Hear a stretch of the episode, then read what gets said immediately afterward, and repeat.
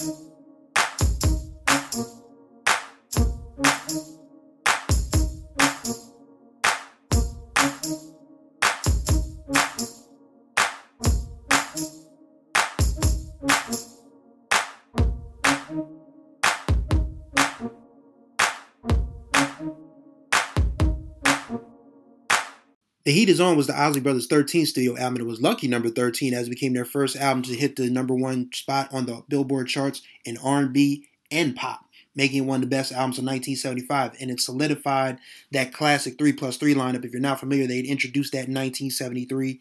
The original Isley Brothers line was, of course, Ronald, O'Kelly, and Rudolph. And then they added younger brothers Ernie and Marvin and Chris Jasper, their brother-in-law, their younger brother-in-law, who ended up becoming the secret sauce of that lineup with his songwriting capabilities and all of his keyboard work. Also important on this album, Bob Margouleff and Malcolm Cecil, of course, of Tonto fame, who we knew earlier from the Stevie Wonder stuff that we had discussed. They also helped program the synths on this particular album. And what you get with The Heat Is On, you get one half of rock and funk and up tempos. And the back half, you get three of the best ballads and slow jams of all time. The last 20 minutes of the last 19 and a half, 20 minutes of this album, you can't go wrong with it. It's just it's simply it's simply impossible to not want to catch a fire, spark a fire with the last three songs on the album.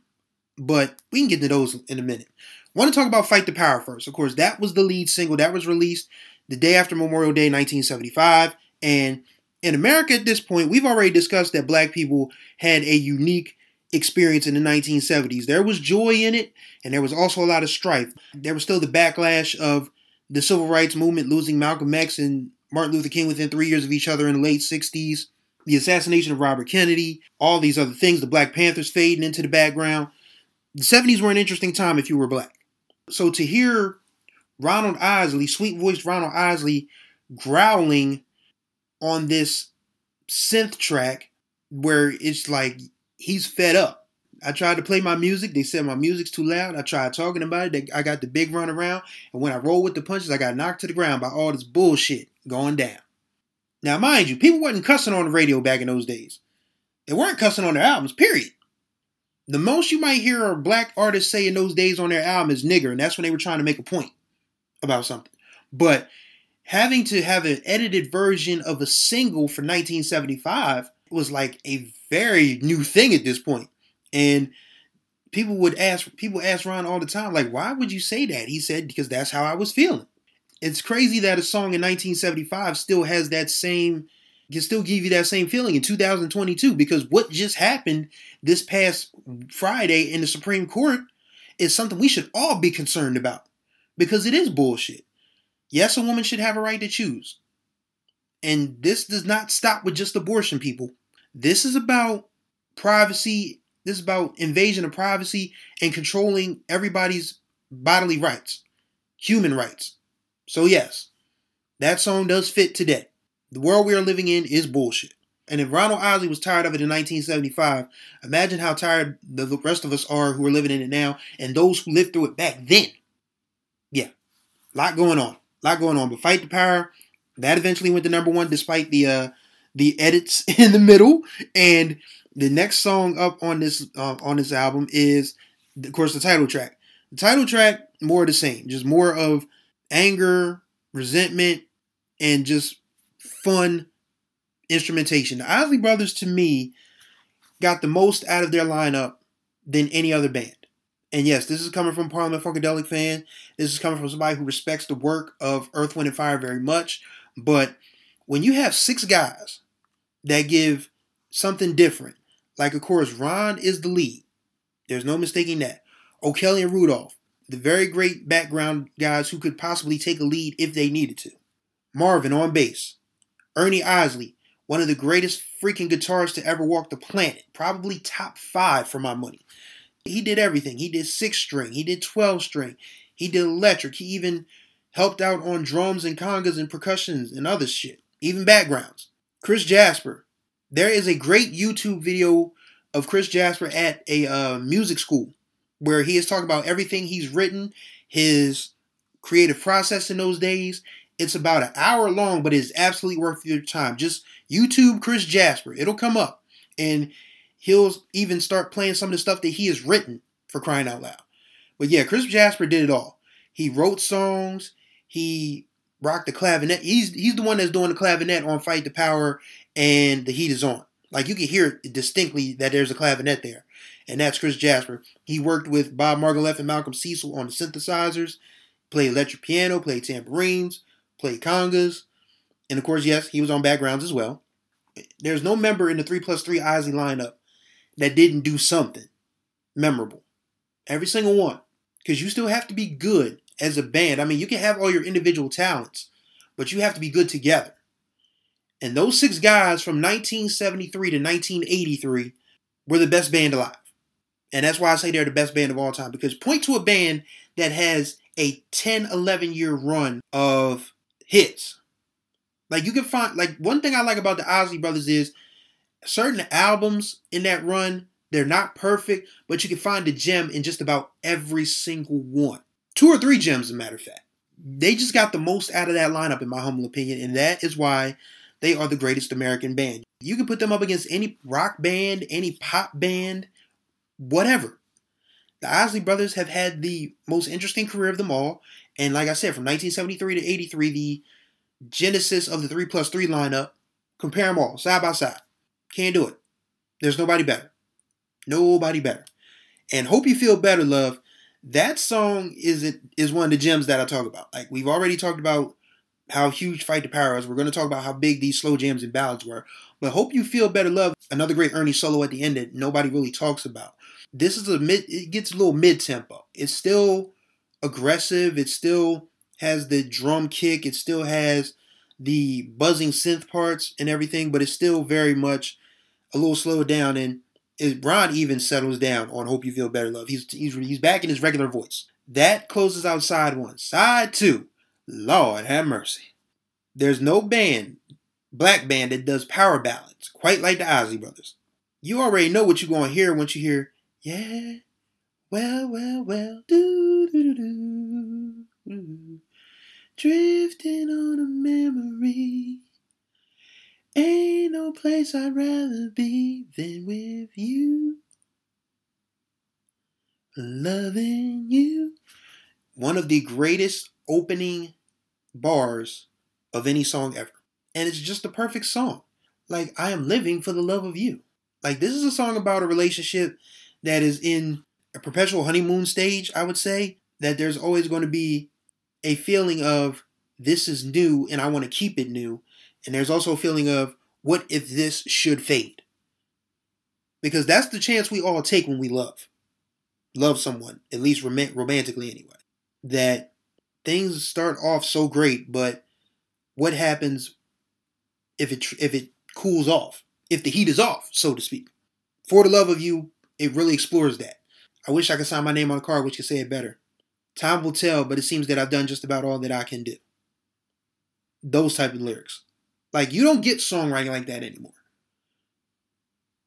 Because we don't love as much anymore. And granted, this is coming from somebody who, quick personal note, you know, is rediscovering himself inside and out and relearning everything that I thought I wanted in relationships. So this isn't me, you know, going against hookup culture or anything like that. Far from it. Curious, ask me about it. Or I may do another podcast regarding that. Anyway, we don't love that much anymore. The love that black women and black men had for each other up until psh, probably the middle of the 21st middle of part of the 2010s is gone. Probably you could trace it before that, honestly. Because I think black love really started suffering tail end in the 90s, I would say. And then again, you know, social media contributes to a lot of that, but, but there's two different things. There's social media and then there's real life you have to operate in real life terms. And even then, it still isn't as much as it used to be. So that's why the songs aren't as reflective of love as they used to be. Because what's out here? Feels like the dating game, once again, personal notes aside. Um, dating game, it just feels like everybody's just out to get one another, or trick one another, or fool one another, or waste each other's time before it can happen to them. instead of just genuinely trying to get to know somebody on a deeper level and connecting with this person and finding out that yes, this is somebody you want to be with. And then when you guys are together, that inspires love or that or the love that y'all have for each other inspires art in most cases. That's why you get a song like For the Love of You in 1975 and you probably won't have one like that at least not in 2022. Maybe going forward we will reconnect with positive ideas and healthy ideas of love in a romantic sense. But just doesn't seem like it right now. Once again, that's probably another podcast for another day. Album closed out with Make Me Say It Again Girl. And that is another one of those love letters to black women that R&B artists wrote in the 1970s. Whatever pains inside, you make it better. How am I worthy of love of an angel? Princess Imperial of my soul. Who's saying that in 2022? Who's calling their woman an angel? Who's calling their woman their Princess Imperial of his soul? Nobody's doing that anymore. Nobody. At least not on the radio. I'm not going to say that because, once again, the music you seek is the music you will have to literally find for yourself. Don't look to the radio. Don't look to Clear Channel. I mean, well, damn, Clear Channel ain't the name. That's iHeartRadio. iHeartRadio. Don't look to iHeartRadio. Don't look to BET. Don't look to MTV. Look to music blogs.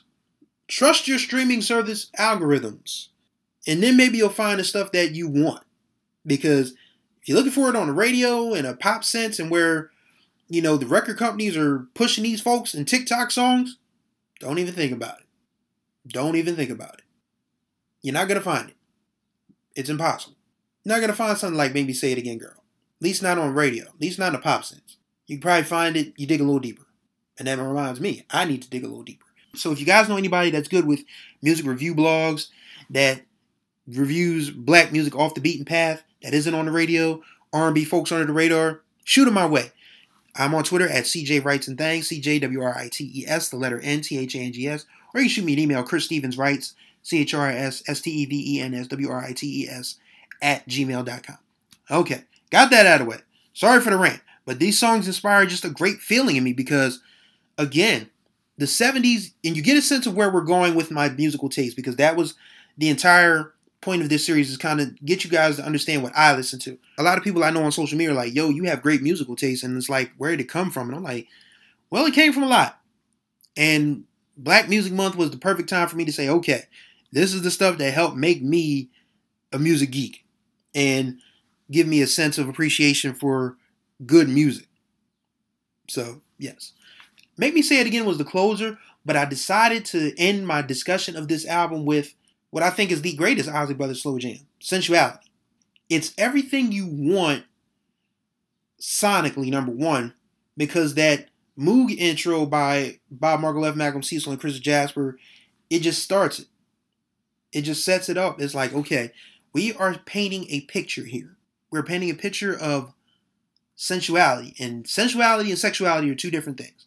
But sensuality helps inspire, you know, healthy sexuality.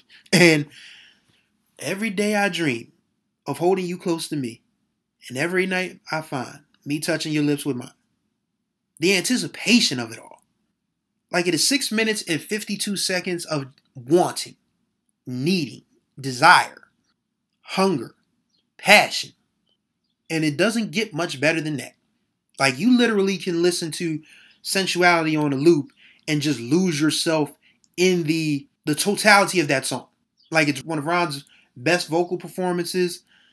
The way the music crescendos in and out because the hook goes very soaring, operatic, cinematic, and then the actual verses and bars are just really low key, and then it goes back up again. It's almost like a climax of sorts. You know, you build up to it, you have it, you come back down, build back up, come back down, build back up, come back down. It's the real deal. Sensuality is the real deal. And of course, The Heat is On as the as an album is the real deal.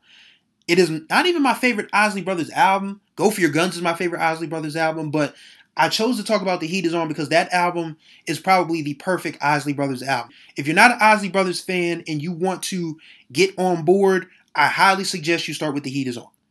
It is a perfect album. You get everything. You get your rock, you get your funk, you get your soul, you get your romance, in spades, and you get your you definitely get your romance on the on the back half of the Heat is on.